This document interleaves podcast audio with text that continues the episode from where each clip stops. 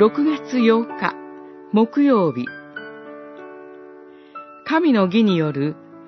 神と罪人との和解。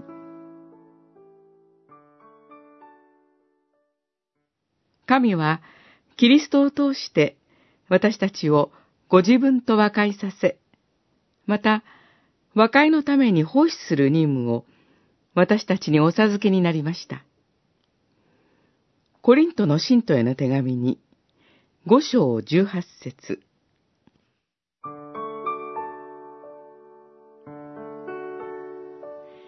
旧約時代、イスラエルの民は牛や羊などを生贄として捧げ、罪の許しのために神との和解を求めました。しかし、人は皆罪を犯して神の栄光を受けられなくなっています。そのため、アダムの堕落から始まった人類のすべての罪の問題が解決されない限り、神との完全な和解はありえません。それは今の時代も同じです。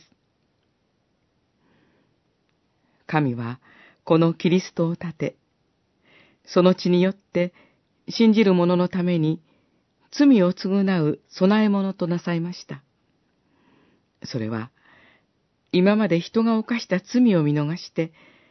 神の義をお示しになるためでした。和解という言葉には、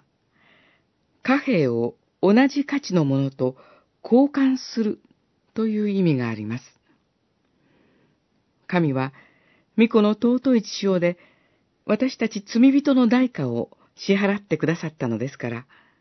神が私たちをどんなに価値あるものと思ってくださっているのかがわかります。